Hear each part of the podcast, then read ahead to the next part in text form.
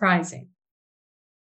Hearing is one of our earlier developed senses. So by the time you're two, hearing is pretty well developed, unlike vision. Vision takes longer. And what studies have shown is that if you have an unaddressed hearing problem at two or three or four or five, where they only really find out when you're five or six, those years are very important for your psychological education, communication, development to such an extent that a lot of kids who aren't caught early enough are essentially trapped as being difficult or withdrawn. So by the time you can address the problem, the years of the damage is, is hard to, yeah, hard to redress. Welcome, everybody, to Learn with Lowell. Today, we're joined with Jennifer Goodall. I do not believe she's related to the other Goodall. She is the CEO of MindAffect. Uh, Jennifer, welcome to the show. And are you related to Jennifer, Good, uh, the other Goodall? My, yeah. I definitely get asked that all the time. Mm. I wish I were. I love her work, and she's an amazing woman. So I used to pretend that we were related. And she actually spoke at my business uh, business school graduation, but I never got to meet her. But mm. no, I'm not related in any way to Jane Goodall. So mm. sadly, yeah, that's the case. Yeah. A quick note Uncle Sam wants you to help make this show successful. Subscribe and become a member today. But I am related to Bobby and Pete Goodall, who are my parents. Um, that makes more sense. Yeah. Yeah. So, and they were school teachers in a small town in Massachusetts. Mm-hmm. So, the, not quite Jane Goodall's sort of global, uh, yeah. global expertise in groundbreaking, you know, anthropology work, but, uh, you know, yeah, still close.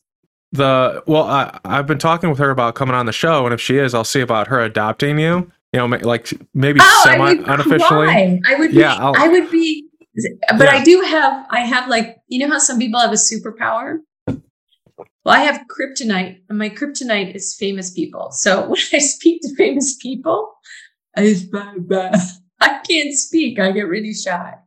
So hopefully i uh, i will just sort of memorize a few lines and not look like a fool yeah. But I get asked literally all the time. Okay.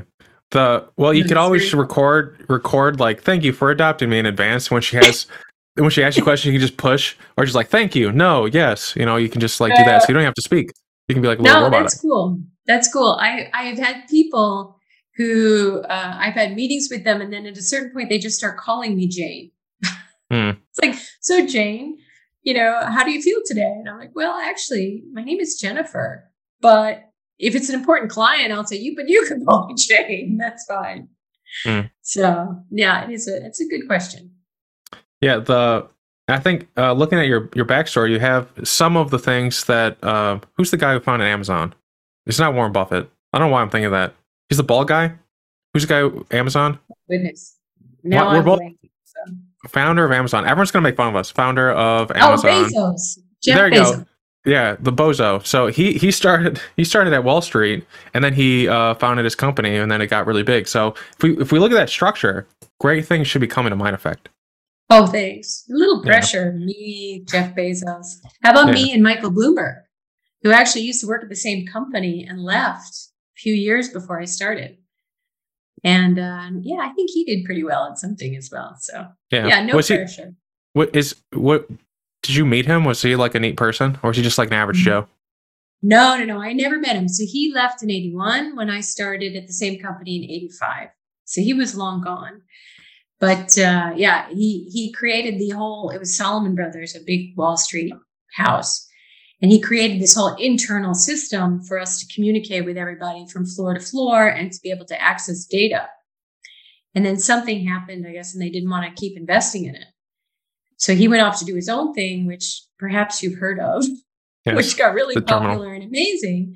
But for years, there was this thing where at Salomon, you couldn't have a Bloomberg screen, which was really a drag because Bloombergs were so much better than the old system that we were using. So it's kind of a funny thing. But uh, no, but yeah, it is it is funny to leave Wall Street. Um, well, I left Wall Street many years ago to move to the Netherlands. And I did banking here in the Netherlands for a really, really, really, really, really long time. And I finally just had done every deal I wanted to do, uh, every transaction. And I was, really tempted to see what else I had in me because banking can be fun. It's it's especially the kind of banking that I was doing. Um, but I was solving puzzles all day for other mm-hmm. people, and that's very it's challenging. You get paid pretty well, but it's very two dimensional. And when you really start working for your own business, not only do you solve problems and puzzles every day, but you're deciding what universe that puzzle should even be played in, or should you play that game at all? So it's very much a three dimensional experience mm-hmm. and tests your your mettle uh, quite, quite a bit more than banking. Mm-hmm. What what is so I've heard of Bloomberg Bloomberg terminals before, but why are they so revered? I've not done banking or you know stock stuff, oh, so I don't. Okay. So, um, well, imagine I don't. I I'm. You look a little young compared to me, maybe, but um, I'm I'm like thirty. Okay, so can you imagine a world without the internet? I didn't have internet until I was fifteen. So yes. Okay, so just imagine you're twelve and yes no i mean so and you have uh, thousands of people you need to speak to every day all of whom need to know exactly what you're doing to in banking do a large transaction potentially worth hundreds and hundreds of millions of dollars so you have an office in london an office in singapore maybe the client lives in canada so you're dealing with remember the old fashioned phones that you used to have to hold mm-hmm. what bloomberg did was he sort of created the internet. So we were all connected through cables. So through a special, you know, communication system, we could all be doing a trade for someone, one buyer here, one seller there, and the trader and everyone in the middle next sitting next to me. And then you could just do these transactions. Basically, you could do simultaneous. The only other way to do that was with multiple phone lines. Hmm. You know, we had you had two people on each ear, you know, I had to, I actually used to wear earrings, but I was on the trading floor for so long that my, my it started hurting too much. So I never wore earrings again. Mm. Or we had fax machines and they would always break when you needed them the most. So with the Bloomberg screen, you can send things, you can do tickets through Bloomberg. So it, and then also he built this really great system of um, information about how bonds were trading, stocks, all sorts of stuff. But for example, if we were going to plan a trip, you know how you go now, Google Tickets or something mm-hmm. like that. In those days, the only online tool we had that I know was available was you do, I think it was Fly One or something. And that was, yeah, kind of a precursor to what you guys now, what we all have for free in the internet. Hmm. And then what, what is the, is there any utility? Like, what is the use of Wall Street? All I know about, like, when I hear about Wall Street, it's never good things. Um, do they do anything good? Do they make the world better, or do they just like move beans around? Like, what is what is the utility of Wall Street? Hmm. Well, I'm not here to defend. yeah, no, I was just wondering. so just wondering. I left Wall Street. I did Wall Street, man. yes, I did Wall Street yes. for like 25 years. So I'm not here to defend it. Um, yes, and there are an awful lot of awful people on Wall Street. Uh, and I'm sure you've seen a lot of movies, and I've actually met those people and worked with those people.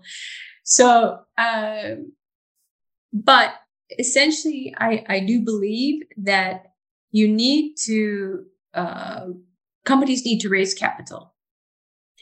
And Wall Street is kind of the, you know, you have the capital providers. For example, your your pension fund. I don't know if you have a pension fund, but I'm sure you know someone with a pension mm-hmm. fund an insurance company, they have to invest. And they need a way to do that. And one of the ways to do that was an investment bank or bank would go to a large private company who also needed capital to grow. So they would then bring that company in an organized fashion and to the market and create, you know, share certificates that could be sold to not just pension funds and insurance companies, but also it could be made small enough in small enough packages that it could be sold to you to you. Mm-hmm. So it, it basically helps felicitate uh, capital going from people who need to invest and want to invest to people who want to use it in the right way to grow the company and grow the businesses. And it helps make the credit markets just that much more efficient because it's a very viciously competitive market. So they're all trying to outbid each other. So when they do, that means that I don't know if you were IBM and you wanted to borrow money, it's a great way to borrow money is to call four investment banks to say, Hey, what's my price on a 10 year bond? And they know that they're bidding. And instead of a, a 3% coupon, maybe you end up with 2.5%. So it's, it's just, it, it creates a very efficient way to allocate capital.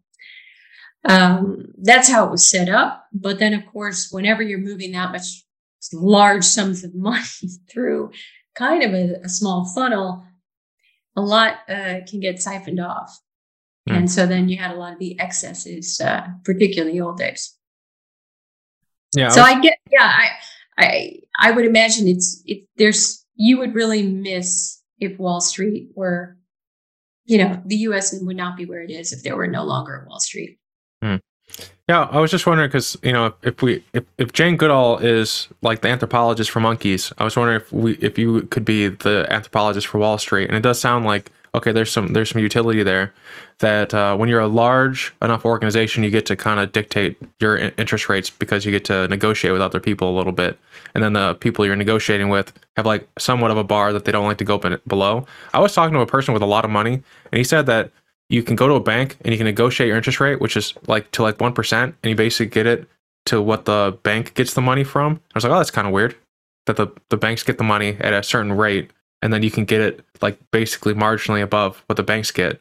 But like the average person pays like eight percent when they get a loan. It's like so at a certain point, it seems like money when you have enough money, it's like things are nicer for you in terms of interest rates. Oh, for sure. So uh, yeah, it is kind of counterintuitive, I guess, if you look at it that way. Although that story sounds a little kooky, but um, so uh, banks will love to lend to people who are what's called a very good credit risk. And a good credit risk means that they know they're getting their money back plus the interest rate, which is their return. Hmm. As a result, they're willing to charge less because the risk is lower. And that's the one, the most important thing I think you can learn about banking or finance is risk reward. So if the risk is higher, you want more money to compensate for taking more risk. And if consequently, if the risk is lower, you'll charge less because that's a more certain return. Yeah. So yeah. Yeah, those those are kind of basic. Yeah, sorry. Some of that's just so inbred in me that I just mm. assume the world knows that. But now yeah. I work with all these AI scientists and it's hysterical. You know, these are like the really smart kids that you're like, oh God, those guys. And now I'm their boss. It's hysterical because I'm always amazed that these, you know, they have PhDs and all this other stuff. And then they're like, well, I don't know, the, the questions they ask are just hysterical. But yeah, they're, it's not a world they're familiar with. Mm. So from the, from the from the finance side of things, like it's like a uh, those are the questions that they're uh, curious about. That uh, uh, well, financial literacy in general. I'm just like trying to be clear. Is that like where they ask weird questions or funny questions? Oh, they'll ask really interesting questions like, you know, they don't ever work in Excel. Do you work hmm. in Excel?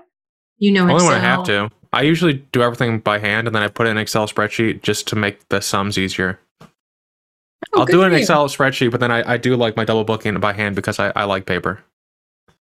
Oh, I like paper too. Like I take notes. Yeah. Every on everything. Like I have notebooks like that. I have a stack of them. I never read them. Well, I read them maybe one month back, but they just help me, helps me remind me yeah. what people are saying while I'm writing it. Mm-hmm. But Excel is like breathing for me. So I, I have everything in Excel, everything.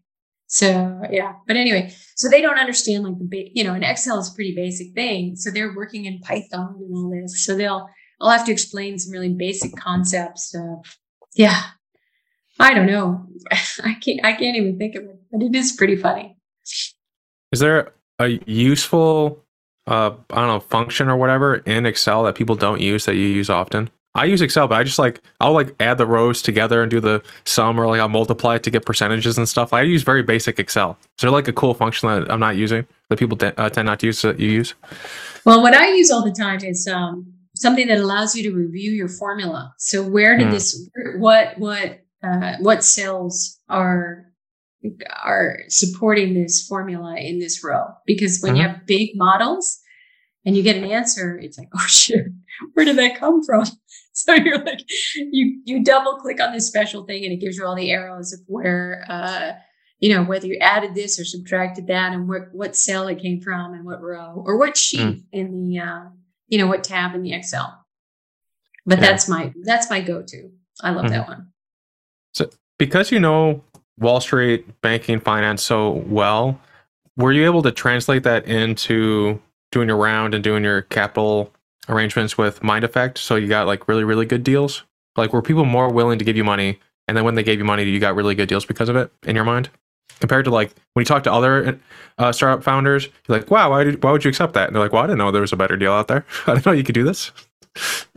Well, I hope so because I'm in the middle of a financing yes. round now. So mm-hmm. I'm really hoping that my financial acumen starts showing some value at some point. Mm-hmm. Um, I think what's useful is projections. Um, yeah, all the analytics, financial modeling is all done. You know, and a lot of founders who are brilliant scientists or medical people in my space or engineers in other spaces, that's something that they would find just so painful and difficult. So for me, that's that's very easy. So anytime an investor wants to watch, let's talk valuation or let's look at these projections, I'll say, oh, excellent. Let's look at my model, you know, and I'll just change a few things and then they they get exactly what they need. At the end of the day, for a startup, um, I think being very well organized with your businesses and your finances is important because it shows that you'll be around for the long term. Mm-hmm. But what's really important is uh, is the idea, the market, the the phase of the product that you're of your product and where it is. So whether, for example, in medical certification or how, you know, biggest question, how how close are you to revenue? You know, when's first revenue? Where's your MVP? Where's your validation? So those are really key. The financing, to me, I consider the financial model, the business plan, again, that's all stuff I was trained to do. Um, and spent many years doing it. That's I consider it good housekeeping. Hmm. Like, you know, but it's it so it really helps. I think what's very interesting for me is running this AI startup, thinking along again this this 3D element of what can we do with this superpower of the technology that we have?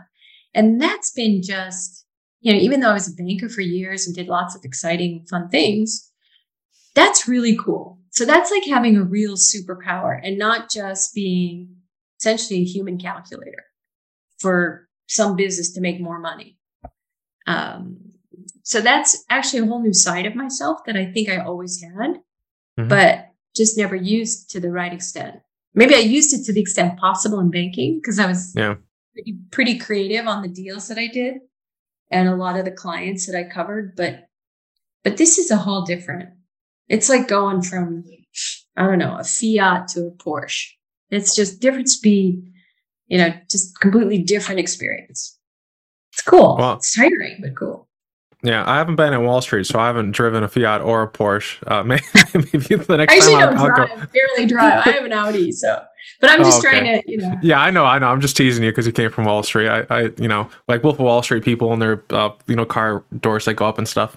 But uh, so. yeah, I don't even is, know if they have cars. Yeah, they just but, have their helicopter. Hmm. Then, um, when you when you are talking to other startup uh, founders and what have you, is there anything structurally different than what you're doing? It sounds like there's a level of preparedness that lets them feel like, all right, you're the risk reward's better, so then you get better like financially numbers potentially. Um, so they take less equity or whatever you're able to give them. But um, is there anything like structurally you do differently? I know a lot of people use safes when they're early enough that that Y Combinator's kind of pioneered. Some. Well, I think there's a lot of so um, there's a lot of structural things when you raise a financing round. So you need to understand the structure of the different documents, shareholder agreement, subscription agreement, articles of association, uh, term sheets, and negotiating those. It's really helpful to know what could be the issue ahead of time. Hmm. And that's something that, yeah, I have years of experience negotiating documents. So, uh, yeah, I guess it's a superpower. Not that I'm a lawyer, because I think yeah. they're even worse than banker. No, I'm kidding. My husband's a lawyer, so I can say that. Hmm. But um, I, when you go through an entire document, there's not a lot of mystery there for me. So I can negotiate hard without, and I also know how I'm relatively comfortable negotiating. To me, it's, I always, I decide ahead of time, do I want this deal to get done or not? And if I don't need to get done, poof, I know, you know, I ask for the world. But I always try, you always want to try and get the deal done and give away, I think, as much as you can, but make certain you get everything you need. And then, you know, see what room is left. Mm. And uh, yeah, so that's something that I'm quite comfortable. I enjoy that actually. Like if I had a choice of, I don't know, partying with my friends or negotiating, hmm, I don't know. It's kind of fun. Yeah. So it's uh, yeah. I think that's probably a, a huge help. Hmm. And plus, Yeah, yeah, having been a banker, I can make slides and models and things like a like a maniac. Hmm. like a, Do you um so there's many different types of negotiation. There's like strategy and stuff that people use. Some some um who's the guy that everyone thinks is a war criminal? Uh he was uh he was in the White House for a while in the 70s. He carpet bombed Laos. He's still alive. All right, there's a guy Henry Kissinger. Yeah, Kissinger. People think he's a war criminal. So the um, he said that what he likes to do when he negotiates with people is he'll he'll just say what he wants, like he'll be as closest to what he's looking for as possible, and then negotiate closer versus saying like I want something really high and then like try to negotiate people down. He like tries to get right there, and then when people think that he's trying to negotiate down, he's like, no, that's what it is, and then he just kind of like like puts the gun on the on the table and is like, that's this is what we're talking about. Um, I But- love that. I love Yeah. that. I didn't you- know he. I, yeah, I've never studied Kissinger, but I I love that. No, look, I, I you know, look, life's short, and there are some people who live to simply negotiate. Yeah, sorry, I've got a business to run, and I've got other people then to take the spot of some joker who's who's wasting my time. Hmm. So I think that's that's really cool. I like that. I've never heard that. I I think that there are some what's interesting is to learn how to negotiate in different cultures. oh yeah, So Westerners that's how you do it. Yeah. For example, so the way that Kissinger did it, or the way that you mentioned he did it, um, that's how I would no- negotiate with someone, perhaps maybe the Netherlands or Norwegian, sort of Northern Europe. But if you're doing maybe Southern Europe, they they really think that if you start here, oh, then they've reframed the whole negotiation range to here. Where so it's it's a little bit like you have to realize what style of culture that Mm. you'll be negotiating in. Because sometimes you you have to say, okay, well, I want the world, just because if you don't ask, their feelings are hurt. Mm. And then they think you're here, so then they're going to try and bring you here. And you're like, no, I'm here because you should be here. And that's Yeah. also, I remember in banking, because I would have to negotiate with my Greek clients, get a deal, and then bring it to credit risk. And, you know, if they were unreasonable, I would, if I didn't negotiate in the right way, then we never came to an agreement. I would, could, couldn't bring it because then I have to sell it. I would have had to sell it to risk and make sure it mm. was a good deal for the bank. So it is, yeah, it's funny. It's, it's, yeah, I haven't thought about that in a long time. Is there a culture that are the hardest har- hardest negotiators, but they get the best results? Because there's some people who are like bad nego like hard in terms of a bad way, where like they ask for the moon, but they don't understand how to like finagle it around to actually get what they're looking for, so they lose a lot of deals. So who who are like the best negotiators, but actually get results at the same time? That you've experienced, like the cultural wise. Culture, oh yeah, I, I like Northern Europe. I think is is the most reasonable. It's Hmm. just they're so, so they're, they're not um they've got other things to do. So you know this is not this is not an end game. This you know this this is not the whole game. This is just a means to an end. So let's get to the end and let's start to work. And also what what happens, and I think this is really important in negotiations, particularly for startup founders or CEOs when you're negotiating to bring on a new equity player. It's kind of like negotiating the prenup right before the wedding. Hmm. Like you're not going to want to hate each other before you walk down the aisle. And I think some people forget that. You're negotiating to get a deal done and to have a long term value added relationship on, and respected relationship on both sides. And I've had a case where actually that didn't happen. And the lawyer on the other side was such a horrible human being that I took, I stopped speaking to them. They really needed me involved in this, this deal. I stopped, got my own lawyer and said, I won't speak to you. And we're starting from scratch. Everything we've negotiated at this point is now gone off the table. And I'm going to, re- I'm restarting and either you're in or you're out. And I don't think it's right and a good strategy to push someone to that point because then they're, they're one foot's out the door. Mm-hmm. So it's like if you were going to negotiate your employment contract with a with a company, do you want them to try and say, ah, yeah, but every time you drink water from the water fountain, we deduct 10 cents? Like, mm-hmm.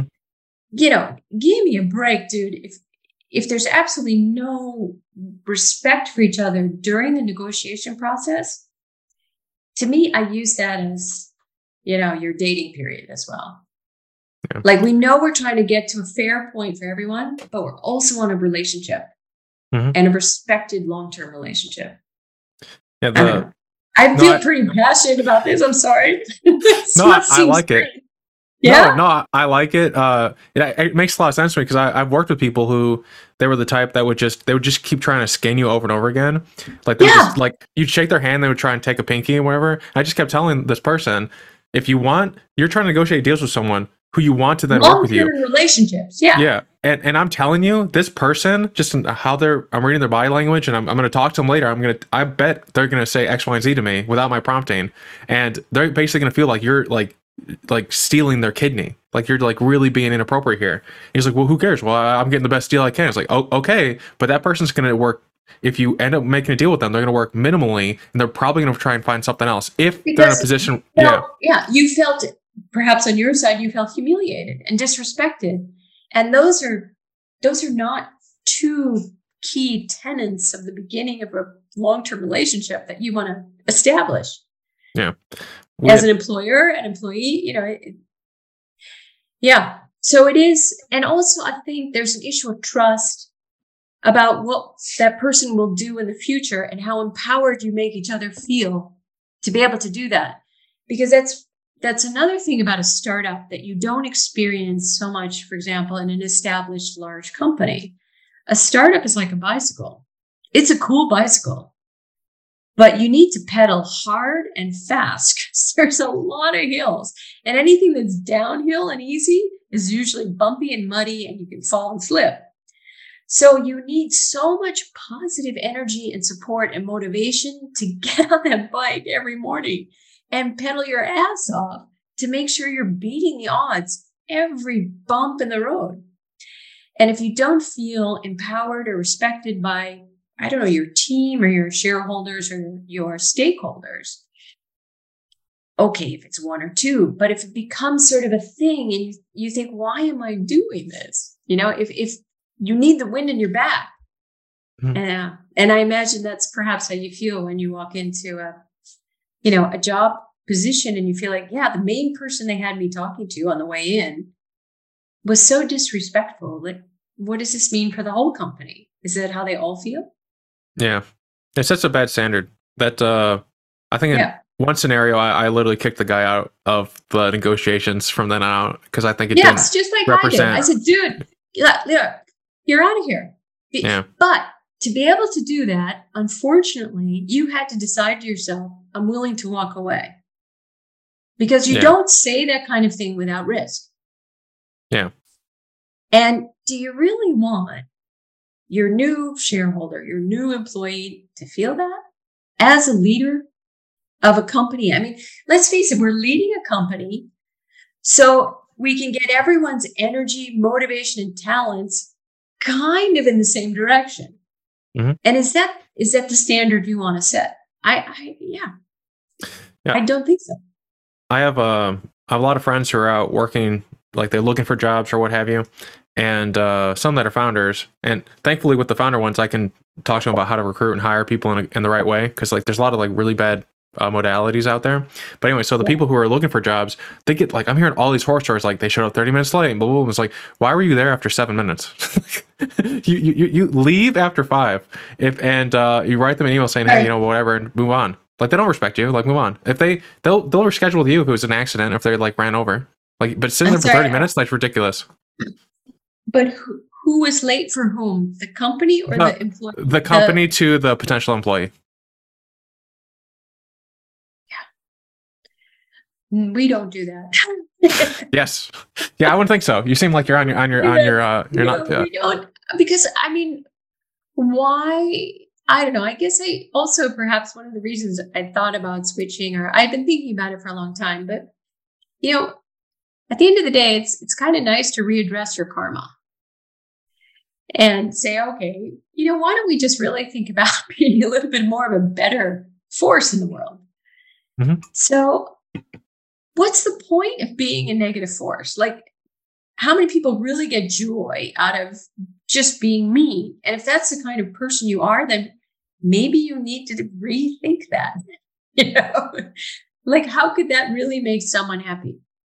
But yeah, yeah, they're curmudgeons. But yeah, in yeah. out there, uh, I think you know if you're in a spot where you can know your value, because sometimes people are in a position where they've come, you know, from not the greatest position and they have like college debt or whatever, and they're getting like these terrible offers out there. Um, if, if only there was a way to like collectively bargain. Do okay. Here's a question. I'm like tangenting really hard on this one, by the way. But I just thought of something. I was talking to a business friend of mine, and he was telling me, or she, I will not dox them, the that they thought unions were anti-capitalist. As someone who worked Wall Street, do you think unions are anti-capitalist? I don't think so. They they seem like another example of capitalism, like a bunch of people working together for a common good. It's like kind of capitalist.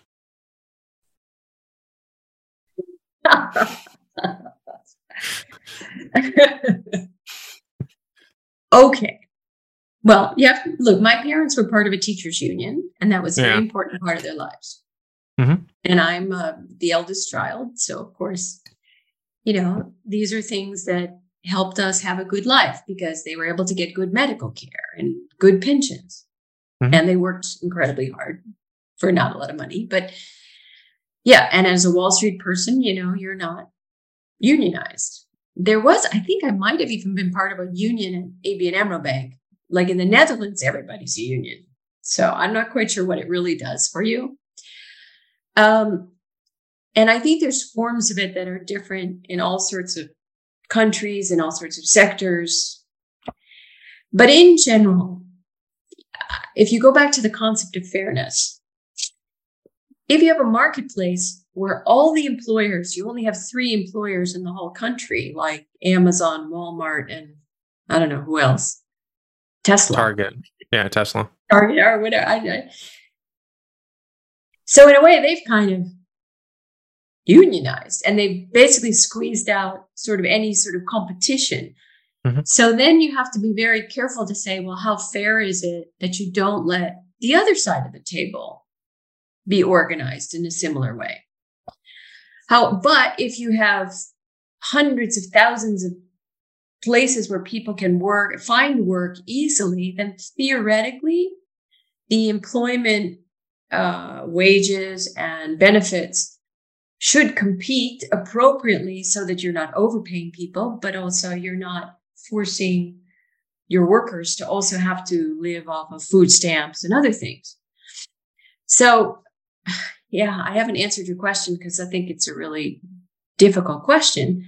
Yeah. And I don't want to like, for example, anger the French, but you know, I think they have, you know, really strong unions and they strike all the time. And, you know, I think they can retire. Some sectors can retire at age 55 with full mm-hmm. pay, you know.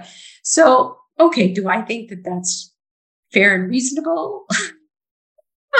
you know, I wouldn't mind retiring 55 with full pay, mm-hmm. but I probably would still do this. So, um, but it is, yeah, I find it hard. If the two sides of this equation get too out of whack on either side, then it needs to be addressed in a fair way because you need to let capital meet people and people meet capital in the right way. Mm-hmm. Otherwise, it's it becomes yeah you get people locked into jobs at too high a pay, and then they drive down the competitive nature of the entire business. Yeah. So look at GM versus Tesla. One is unionized, one isn't. Hmm. Yeah. From there, draw your own conclusions. Um, and I, I don't want to. I, I'm not super knowledgeable in the car industry or anything, but you, that's what I'm saying. Is is Yeah. Yeah. I'm I not you. against people earning fair wage and having good health care. And, you know, do I think colleges should cost what, 80,000 a year? No. But those Yeah. are a lot of the things that are in the US, but they're not necessarily, for example, here in the Netherlands. Yeah, America's weird. The um, America's a really weird place, and I also hear your concern about upsetting the French. They do like to riot. Uh, they like they get upset a lot. You're moving the the retirement age one year. You know they burn down Paris. And in America, they're Americans are Americans are a little bit more easygoing. I think it's because we're really big of a country. I think, but um, Yeah. wh- actually, to talk about Americans real quick, what is the American style of negotiation? Do you think it's a good one? Like from your point of view, I'm I'm too like immersed in America to like see myself. I think and how I negotiate. So like, what is the American style culturally of a negotiation? I don't think I know. Yeah, I don't think I know. Mhm. Um, that's what's so funny. I've lived in Europe now since 1994. So I can tell you what it's like uh, right like this with someone from Finland or Norway or Greece or Italy or, you know, but I for, I assume I do the American negotiation style because I I haven't really negotiated with anybody in the states for so long. So I would just walk in there with my regular style and sort of expect that they would try and be reasonable, but it would then depend on are they private equity? Like I've dealt with the private equity guys, not in my field today, but in my past. And you just so then you would really start sec uh, what kind of person is this? And a lot of times you'll go and try and find out what their background is first before you get on the phone. Because the one thing you do know is typically Americans are quite, can be quite aggressive. And um, not that I think I am. I don't know. I, I can't measure myself. Perhaps everyone's laughing hysterically at the thought that I don't think I'm aggressive. But um, yeah, so what what you'll do is if you know the sector they're in, and you'll you'll get a background of you know you look at their LinkedIn, you'll know this guy thinks his shit doesn't stink. You know, so you know you're you have to you have to really sort of get all the information on the table. Always try and get them to make the first offer, so you can as the on the other side you can build your I don't know what the landscape. So is are we talking? Is there a tree here, or is are we in a are we in a smooth field, or are we in like you know some sort of pit in a dark hole? You just want to keep put your lights on as much as possible. So get as Mhm. much information from the other side to see how they handle certain questions, and then from there, like if you're buying a house or something, always get the seller to give you the first real selling price, not the one that they've listed.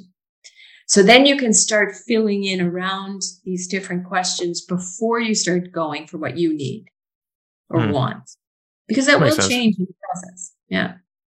Yeah. Sorry, I don't have an answer, but I would always put them in the sector that where they're they're located, because Yeah. different people have di- different types of businesses have different types of styles, and mm. they attract that kind of person, and they all want to hire that kind of person as well. So mm. That's interesting. So I could see it where if I was like talking to someone in the ener- energy sector, I was going to negotiate something. I could potentially reach out to a different person in the energy sector, and be like, "Hey, can I have a frank conversation with you to prepare for the other person?" Because it's like hundred like kind.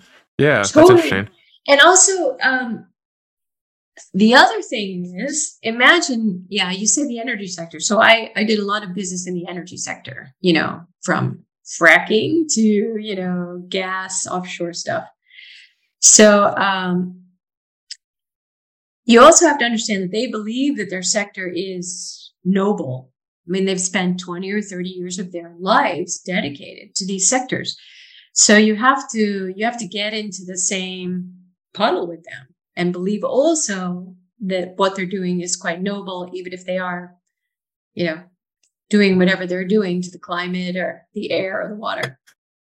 And then yeah, you have to really you have to uh, align with their vibration on this point, get more information, and only then can you start to to formulate where, how you want to go. Yeah. I don't know. I just I don't think about it or talk about it. So mm-hmm. sorry if it comes out a little. No, it makes sense. No, make no. You're very. If you think this is troubled, I I would love to see you where you, you think you're peak precision because that's probably like like blowing like, through walls or something. I, these are things that I do. So yes. I, I don't even. I've never spoken them. Before. Yes, well, well, I think you're doing a great job. I think it, it, it makes sense. Anyone out there who's about to go to a negotiation. I think the, the biggest thing I would add that is in this is that you're, you're talking about like one of the underlying things is sometimes people just aren't comfortable negotiating. They feel like it's like an icky, like weird, sticky feeling. And so I think the first step is like get comfortable with that uncomfortableness if you're like you're new to it. And then use all this information to have your confidence. So when you go into it, you know what you're worth, you know the landscape, you know all these different things. So instead of knowing you're going to go down this cavern and it's like completely pitch black and you, and you get like a yeah. little tiny micro, little yeah. tiny flashlight. You know yeah. the whole landscape. You have a f- big flashlight. You know there's you know where the bear's sleeping. You know you can be really quiet around the bear. You know you can do all these things. So like I find exactly. that if you're nervous about these things, use all this knowledge and um, read the book. Never split the difference. And all that combined, I think you'll do a much better job negotiating for your future. It's the weirdest thing is I I I really like hearing uh, a lot of these things that people are going through when it comes to like people email me or comment like I'm having difficulty negotiating or whatever. Like this is a topic that comes up quite often actually, and uh, really? so I think I think you've actually given a lot of different sides of it, and it seems like the women in particular struggle with it a lot. Like I think guys, it seems like it's okay uh, from what I'm reading. This is all all anecdotal. What I'm reading is guys seem a little bit easier to like negotiate or be a little bit more. This is what I want. Like women, it seems that it's a little harder. And so I think hearing from a woman, hey, here's here's my thought process. This is what I do, and it's very. I think it's very. It makes sense, and I think something that anyone listening could could do and apply to their life, whether it's negotiating at uh, Starbucks or they're going to go to grad school and they're trying to figure out is this the place for me? Um, are these people going to treat me well? That type of thing. I think this is something that can be applied to anyone who's listening in. So um, moving, focusing focusing in on uh think the, the really cool thing is that you're very very prepared. And unlike some startups that come on here that you gave me your pitch deck so i could like actually research you pretty well. Uh because sometimes it's like just what's on the internet and it's like i know the internet's not right uh, you know most oh, of the time. man, you, man. Yeah. your is actually pretty close. Like I, I didn't do like an analysis of this like but it felt like one-on-one but like uh there's websites that'll say like for instance like we'll talk about like ai in a minute. Like like ai is a buzzword that many people put on there, but there's not a single lick of AI in their company. And I've had, uh, I've talked to people. I don't know if I've been on the show. But I've talked to people where I, I asked that question, like, what is the AI component of your business? And by the third thing, it's like, well, we do Python. It's like that's not AI or machine Program. learning. that's just a programming language. Like, well, I don't know. No, the investors seem not to notice. Like, okay, that's. I feel like that's like defrauding the investors. I don't know. You should in America, you probably should never defraud the investors. They get pretty honorary about it. But so in terms of mind, of end of a jail. Yes, yeah. Uh, they can defraud you. Well, that's not true. Bernie Madoff, I think, went to jail. I think it's so if they defrauded you, you still get hit. Like there's some level of like balanced playing field. Uh, eventually, I don't know. Your smile makes me concerned. but uh, so for MindAffect, uh, what is your like 10 second elevator pitch for it for the people listening in? I've, I could explain, I could do my version of it, but I, I like to hear other people. Okay. So just 10 seconds? Well, you can take as much time as you want. I'll, I'll, if you go too long, I'll just interrupt you and start asking questions about it. Okay, cool. Take as much so, time Yeah. Okay. The technology was developed out of the AI department at the Donders Institute of Neuroscience at Radboud University in Nijmegen, which probably none of those nouns in that sentence mean anything to anyone in the United States, except for a handful of neuroscientists. So it's one of the main universities here, and they have a, whole department of people like this. So the head of the AI department, Professor Peter Desain, woke up one morning and said, huh, and I don't know why he did this, by the way. He said, we can read brain signals. Mm-hmm. You know that everybody sort of knows that when you have stimulus coming into your brain, there's a lot of electricity, electrical impulses, and responses are happening. And with EEG headsets, you can read them, but it's really noisy. Yeah. And everything causes a brain response. Like I'm moving my fingers, there's something going on. I'm talking to you, I'm listening to my voice. So my brain's just going hmm. all over the place. And what Peter thought of, Professor Desain, is uh, if we code the stimuli going in, so if you take a, a tone or a note and you put a like almost like an SOS code on it at a certain frequency in decibel, he he created a way of finding that back from the brain response. So if you hear a big beep, which is coded, he can see it back with our technology. And if you do that enough, you get enough data points that you can create, um, you know, if someone's hearing something, or for example, if they're looking at something. And you can help use artificial intelligence to, to eliminate all the other functions that would be creating competing signals because they don't have that code and they're not in that general time frame where you'd expect the response and in the, the general location of where you would expect that response. Mm-hmm. So, long story short, he created this thing. It lets flashes of light from a computer screen, which is like a keyboard, and it allowed ALS locked in patients that if they looked at one of these letters, which had this incredibly fast code, almost something that you couldn't even tell, the the person, the locked in patient, could spell essentially with their eyes and their brain response, and it could spell letters, which was cool, uh, super cool to just do that with brain response. But the there are a lot of competing technologies, and one of them is Corel, who does eye tracking, which is actually faster and a little bit cheaper. So, and that was already in the market. So I was brought in to say, what else can you do with this technology? And we thought of a couple of other things when I joined, and one is to use it for diagnostics. So why not just see if somebody can hear da da da da da da da da, da you know, at different volumes? And it, it turned out that this methodology, the technology could actually be used for hearing, it could be used for vision. And then we thought, well, hey, what if we package it up as like a hearing test, but a super cool hearing test which you don't have to say anything or push a button or anything like that. So that's what we do. We build diagnostic tests that can filter out the correct brain response to the stimuli you care about, knowing whether the patient can hear it or see it or feel it. And then we can tell without that person saying a word in less than 10 minutes how well they can hear or see, which for you or me is like just push a button, you'll be fine. Mm-hmm. But for people, and there's a lot of people who can't do that well, this is a lifesaver. So imagine infants, imagine two year olds. Don't you want to know if your two year old can hear or see? Well, right now, their choice is like, you know, clapping to see if the kid turns around. I don't know about you, but these are very important basic functions that a child, you should really know what this child has so you can address the problem, which, by the way, the treatments are readily available. They just don't know how to diagnose them properly and efficiently and fairly. So if you're a little kid and maybe you have autism, maybe you don't speak to anybody. But actually, maybe you don't speak because you've been deaf for five years and you're just totally annoyed with the world. Mm. So, filtering out these problems for people who can't speak for themselves yeah, I, I don't know. It gives me a good feeling, but also it's a huge market. So yeah. it kind of gets both my jets cooking. I don't know. I really mm-hmm. like it. But does that explain our, our yes. technology?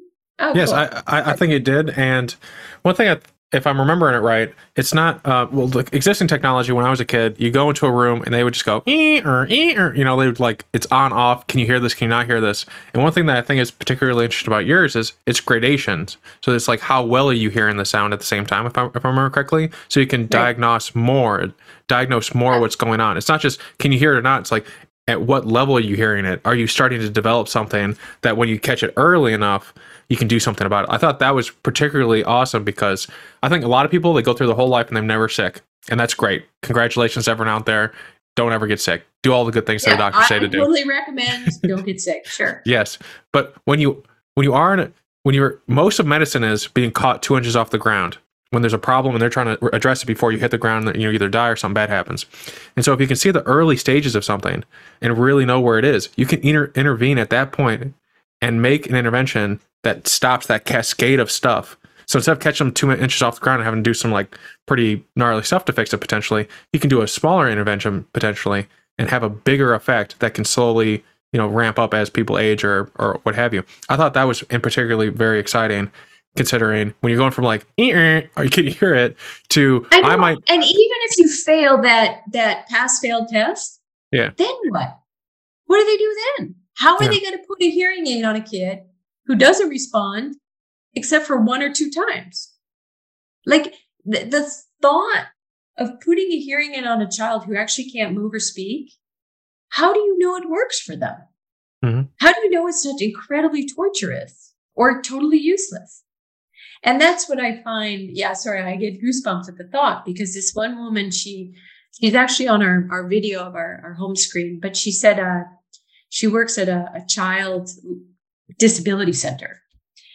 And um, she said, yeah, they would watch kids with cerebral palsy. They try because cerebral palsy is a is a has a very high incidence. People with cerebral palsy have a very high incidence of other hearing and vision issues. But let's so they would try, they try very hard to at least address the problems they can. But she said, yeah, but then to fit the kid for the hearing aid, they throw him in a, a soundproof box and just hope he responds when he hears something. Yeah. But I can tell you when you really want to find out the edge of where someone starts stops hearing and does hear, that usually doesn't elicit a, a strong response from people who aren't very responsive. Mhm. So it is, yeah. Well, I'm glad it, it made sense to you because I, it's hearing, especially hearing, this is surprising. Hearing is one of our earlier developed senses. So by the time you're two, hearing is pretty well developed. Unlike vision, vision takes longer. And what studies have shown is that if you have an unaddressed hearing problem at two or three or four or five, where they only really find out when you're five or six, those years are very important for your psychological education, communication, development to such an extent that a lot of kids who aren't caught early enough are essentially trapped as being difficult or withdrawn. So by the time you can address the problem, the years of the damage is, is hard to, yeah, hard to redress. Yeah. And I often see if I'm, I'm, I speak at a lot of universities. I don't know why. Probably because they give me a free t-shirt. No, I'm kidding. Mhm. But you know, also I do it for recruiting and stuff like that.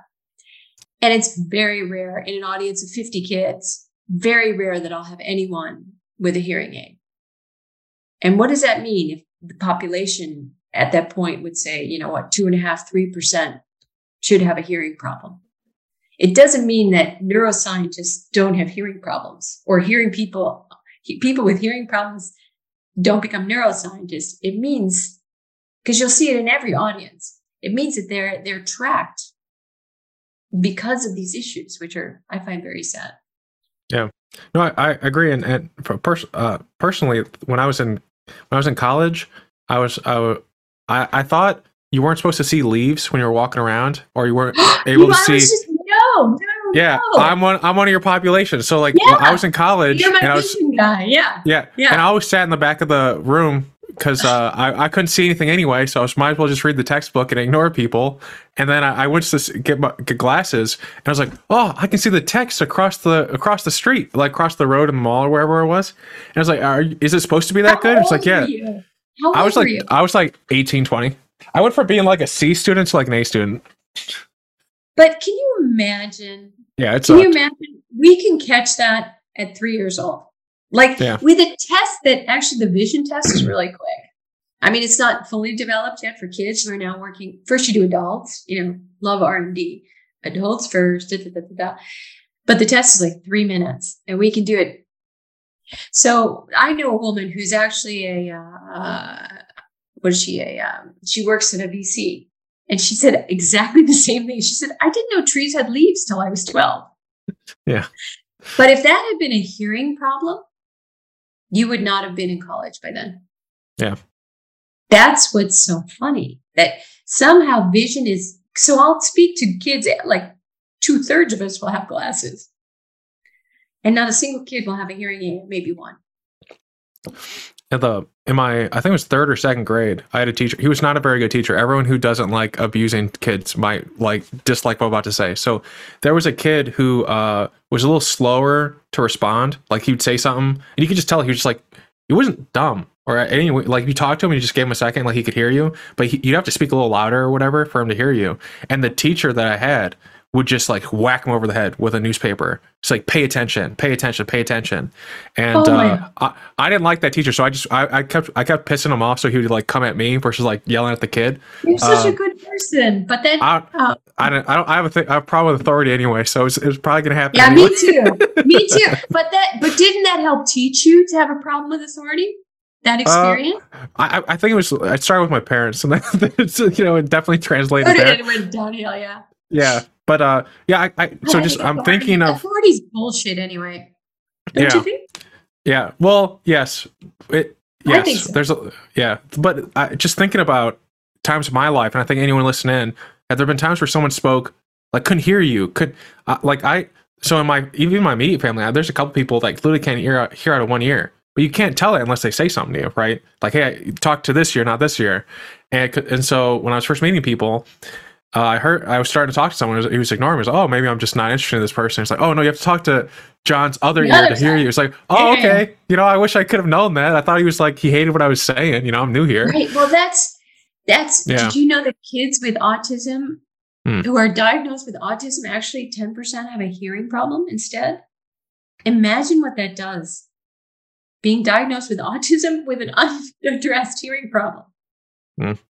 I mean, Yeah. they mimic each other, and that's what the governments are really worried about because they know this is a huge issue, and they know they all have mandated infant and childhood screening tests, but they all stink.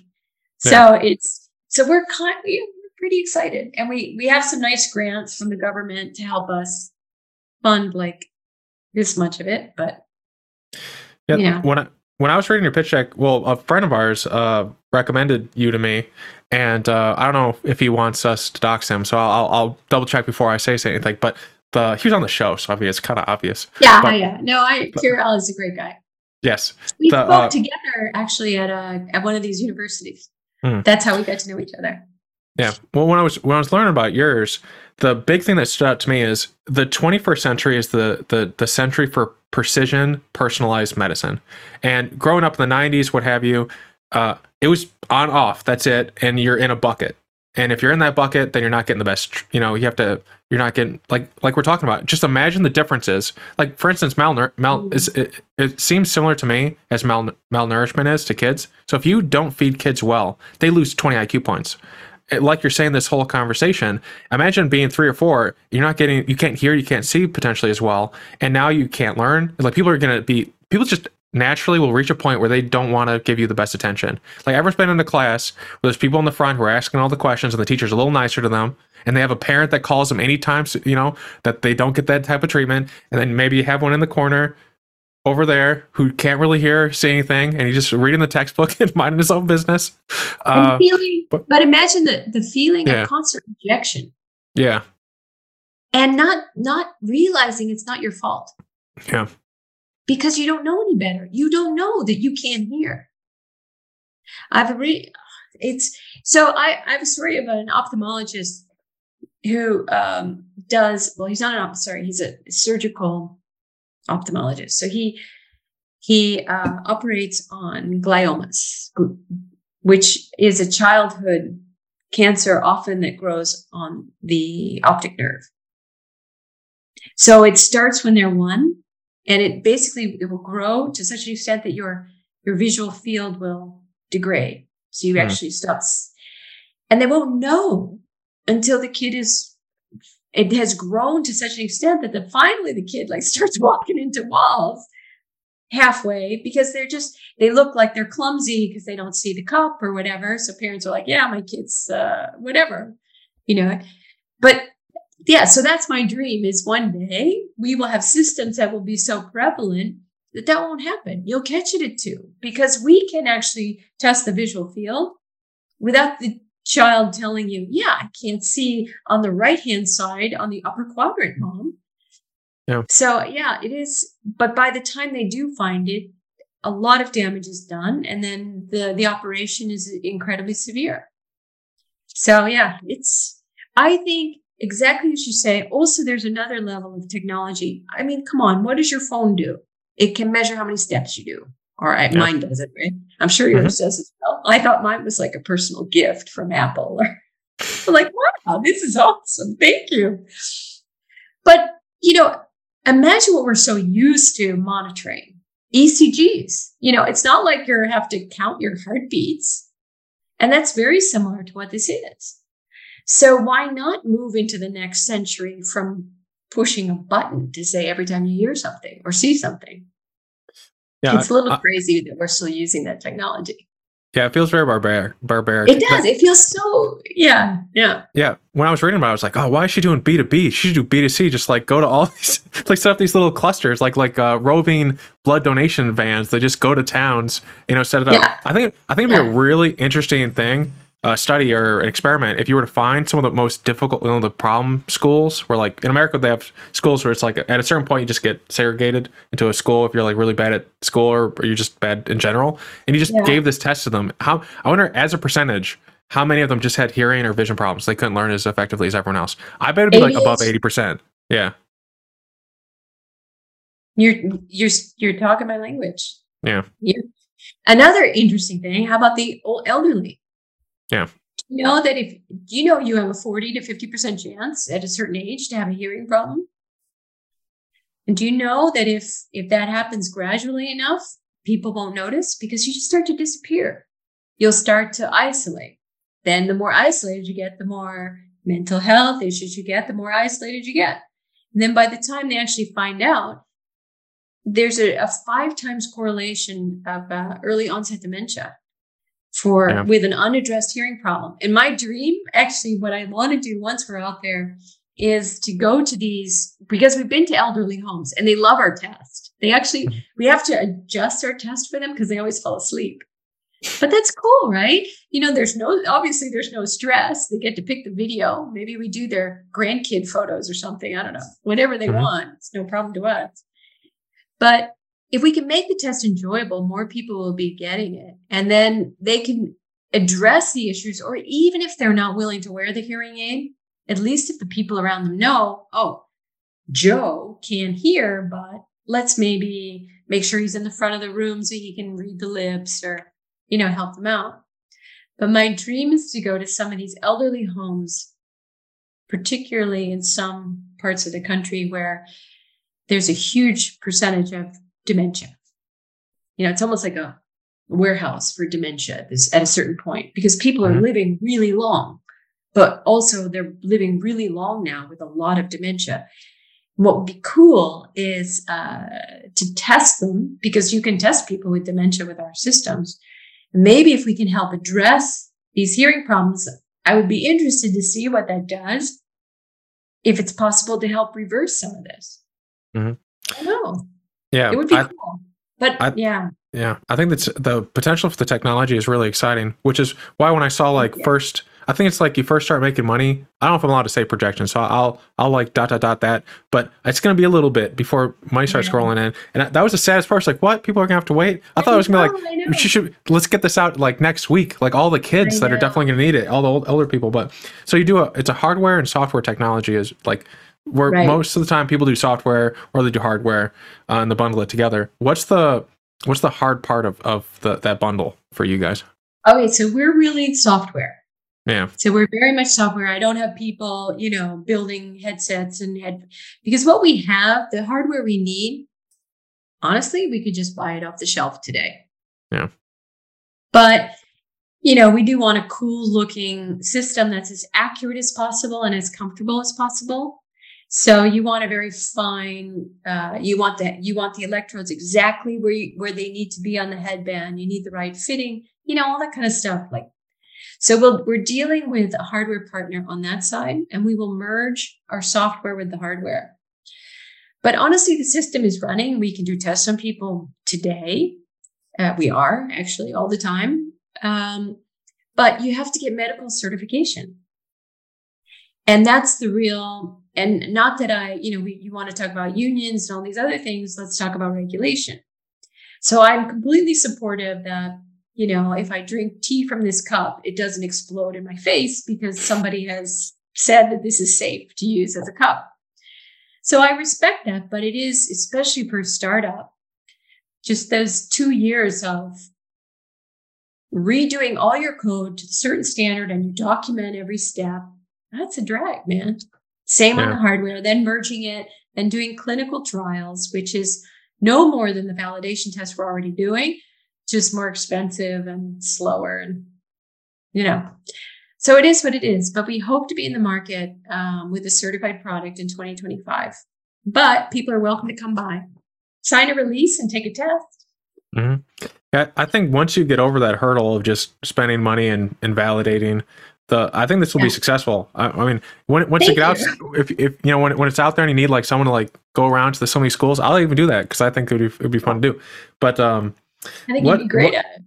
Yeah, I don't know. Uh, I'm like I'm like I do my best. So what what all do you need help with? It, are you looking for people that you need to get you to those for the next couple years to get you where you're going? Like basically, this is anyone listening, in, they will potentially apply. Well, we have an ama- I have an amazing team. I have, mm-hmm. I, I must say I feel very very blessed with our R and D team, and they're so good. I don't even think I can possibly tell them how good they are because they're like writing this. This system is unique. No one else has it. It's all patented, and they're improving it every day. So they're they're absolutely amazing. As CEO, I'm almost like I'm almost frightened to then add in the marketing guy with all the bullshit, you know, the marketing people or oh, the yeah. you know, the the business guy who just basically does nothing and bangs his chest, you know, and these are all guys. It sounds very negative. I don't mean it like that, but it's all right. I take it personal. yeah, please don't. But these people are so talented. I'm almost tempted to, you know, so for professionals to build out, I would like to almost keep the DNA of the company as we're super cool and we're doing something nobody else is and that's just normal for us. Mm-hmm. so I, I the team that we have is great. I um i'd like to just sort of partner with other people who live and die for we we build hardware and we think what you know this is a great application for eeg for example. So i'd like to do a lot of these other tasks with advisors and really experienced people who if they rub me the wrong way i replace them Mm-hmm. You know, but I want to keep the core team just so the company and the DNA of the company, I believe, is so precious. But in terms of really bringing us from where we are to where we will be, um, we you need medical and scientific experts. So we've developed them here in the Netherlands. That's going really well. Uh, but of course, when we launch in the US, we're going to need I don't know, the Mayo Clinic, you know, but really good hospitals and and really key opinion leaders to also think this is cool. And maybe for a Dutch company, that's probably a little harder than it is here in the Netherlands. So I've reached out to a couple of um, universities. We don't have a lot of traction yet, but you know, I have no doubt somehow we'll get there. But perhaps this is one way that would be really helpful. Uh, and the other thing is, is of course the financing. You know, there is good financing here in Europe, but I think in the States, they are, and not to be, you know, American do or die, but they're a little bit more not risk loving, but risk familiar. Yeah. And I think that makes it hard because everyone, you know, I just went through a round with some VCs and everyone says, well, where's your revenue? And I'm like, guys, there will be revenue, but I need to be certified. And that's quite a, quite a big check. And they're all like, yeah, call us when you've got revenue. And I'm like, sweetheart, when I get revenue, I don't need you. you know? So there is that mismatch. And I think there's less of that in, in the States, which is also that mentality the States has, which is let's give it a try. It could really work and be amazing. Yeah. And Europe can be more conservative. So those would be the two key areas, which is really getting in with the right key opinion leaders to support the idea and you know, energizes as well. And also on the financing side. Yeah, the um I would think that would be easier to get it regulated in America versus Europe as well. Because like we're we don't have the best regulations. That's that's why uh that's why the the Sackler jerks were able to push the opioid epidemic on everyone. They wanted they wanted German's little label. I hate them so much.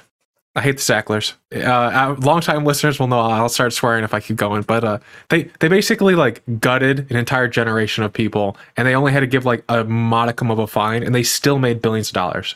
I don't think you should make money if you like like gut the heartland of America, and like they're like corded like wood, stacks of people dying from opioid epidemic um, overdoses and stuff from these people. But uh, but the nice thing about that is our laws are not as stringent, so maybe it's it'll be easier for you to come over here and then get get get the good stuff in as we get rid of the bad stuff. Is what I'm saying. I I, I don't mean to associate the two. What you're building is not like the Sacklers.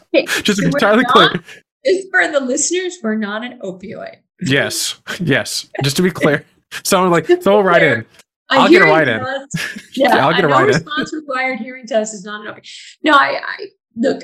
That's one thing I am totally not sensitized to is the opioid crisis because it happened during those years where I have lived here in Europe. And perhaps I'm just the biggest noob in the world, but I don't think it's an issue here.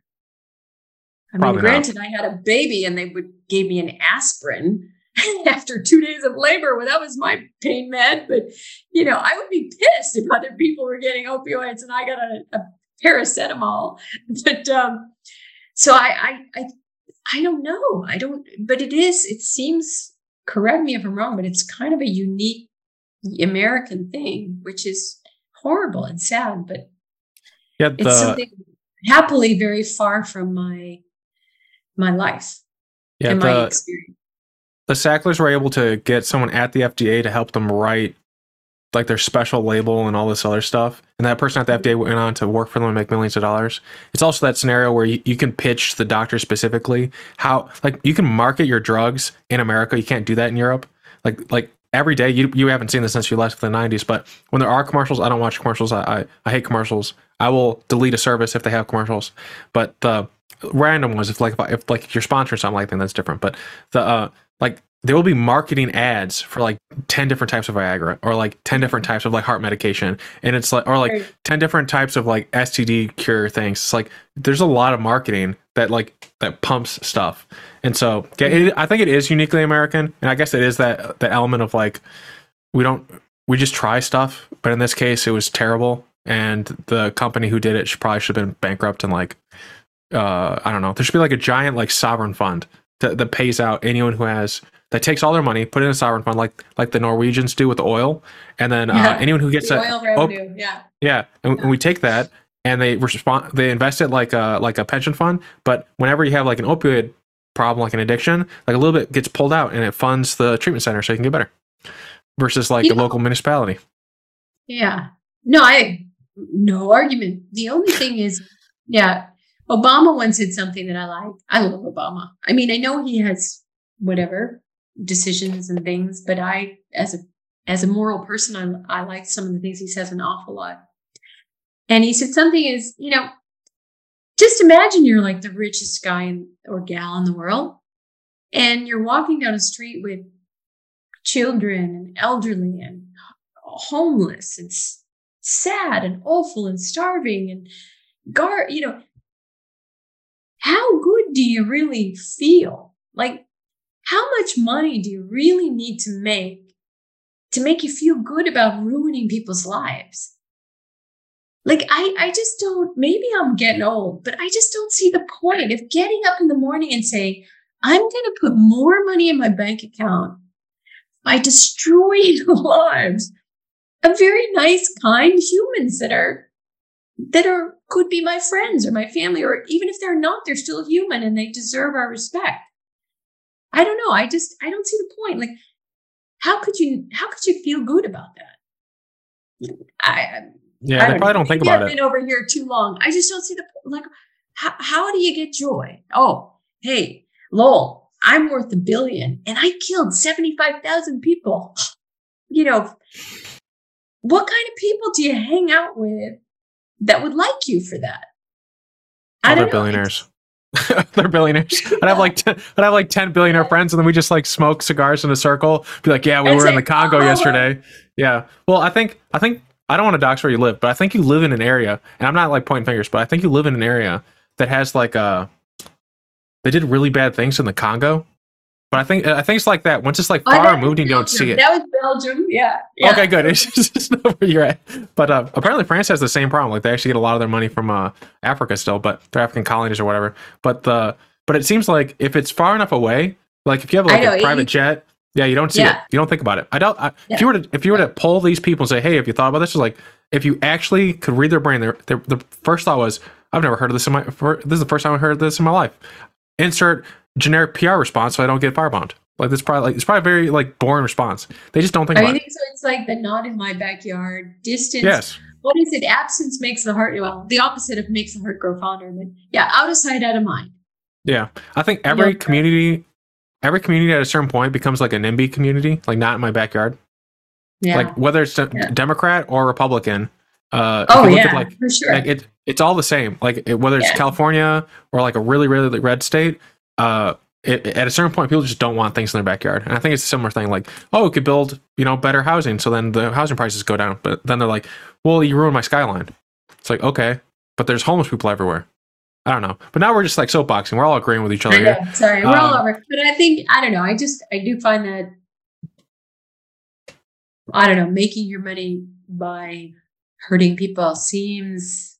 I I can tell you that I get a lot of energy about the fact that we have a great commercial market. Yeah. and we're doing the right thing, and the combination is just very you know it, it makes me feel happy. It just energizes me, and I think it Yeah. also brings people. We have the most amazing young people that come work with us. And, you know, meanwhile, these guys were used to just sitting in a dark room and programming and doing stuff. And with us, they get out there and they see the people that they can help and they see the smiles and they say, wow, you know, this is like the hu- human, it's making human lives better. Mhm. And these are people who never thought about their work really reaching the real world. Yeah. And, and if you brought your stuff to the real world and like, then the patient dies, you know, how good would you feel? I don't know. Yeah. But I, there is a, I feel, uh, I guess, blessed that you're doing these, my favorite two things, and I don't have to choose. Yes. I kind of like that. Yeah, I like it when doing like well works out. Yeah, it, it's like yeah. it's a it's a supply. I, I there I've had people on the show that are building products that break up the supply chain so that then like uh rare earth minerals that are like mined by slaves in like these giant death pits they won't they won't we won't need those and so um but but but the, the problem is like when you have a country that's all these regulations like treat the employees well versus a country that doesn't and they're allowed to be on the same playing field then they're just going to go like slave that's why like nestle uh did a lot of bad things they, they, they tried owning water i mean i don't know they're like they're like pretty evil I've heard There's a- that story. Yeah. Where Yeah. they dug up somebody's water, put it in bottles, and then sold it back. Yeah. Well, they also they did this thing in the I think the 80s and 90s where they went up to nursing mother and this is and then I have like one last question then we can wrap Oh. up. But the, Oh, the- they I went they went to yeah they went to nursing mothers in the 90s in Africa said hey our uh, powdered milk is better for your kids. We're gonna give Yeah. you a free amount for as much as you needed until your milk dried up, and then they'd be like, well now you have to pay for it. They like killed. They caused a famine. I don't know. They I don't know. It's, it's pretty terrible. But on a positive note, what are some books you recommend that we check out? Books. Oh, Yes, I need to read. Uh, oh, I read. Gosh, I read so much, but I don't even remember the names. Um, what do I love? Yeah, or that you'd recommend to me personally? If there's like from this conversation, like, well, you Oh, I like, think the most the most beautiful book. Well, I don't, it's yeah, A Soldier of the Great War by Mark Hmm. Helprin. oh, I I, know haven't read that one before. No, It's I'll check it out. long, but it's just gorgeous. It's gorgeous. Like I just think it's it's it's a beautiful story of this man's life, young man in Italy during uh, the First World War and then through the Second World War, and it's he's just an incredible character, incredible man. It's beautifully written. I don't know. It's just uh, I, I love it. You know, I, I've read it a hundred times. Oh, sweet. But no, I think yeah, that's a beautiful book. But I I don't even know the names of books. I just read um almost everything that Mhm. I get my hands on. I just truck over to the American bookstore and then, you know, in Lida, fill up my bag. I mostly buy secondhand books now because I read so many. Bring home a bag and then, uh, yeah. Is there? Oh, go ahead. No, no, no.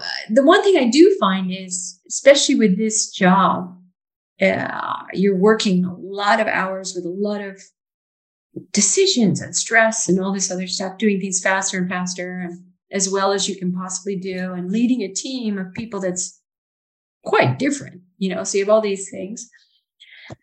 Reading, taking time away from this and just relaxing some of that, some of your brain to just sit in a corner and read whatever it is, is something I need to remember to do again.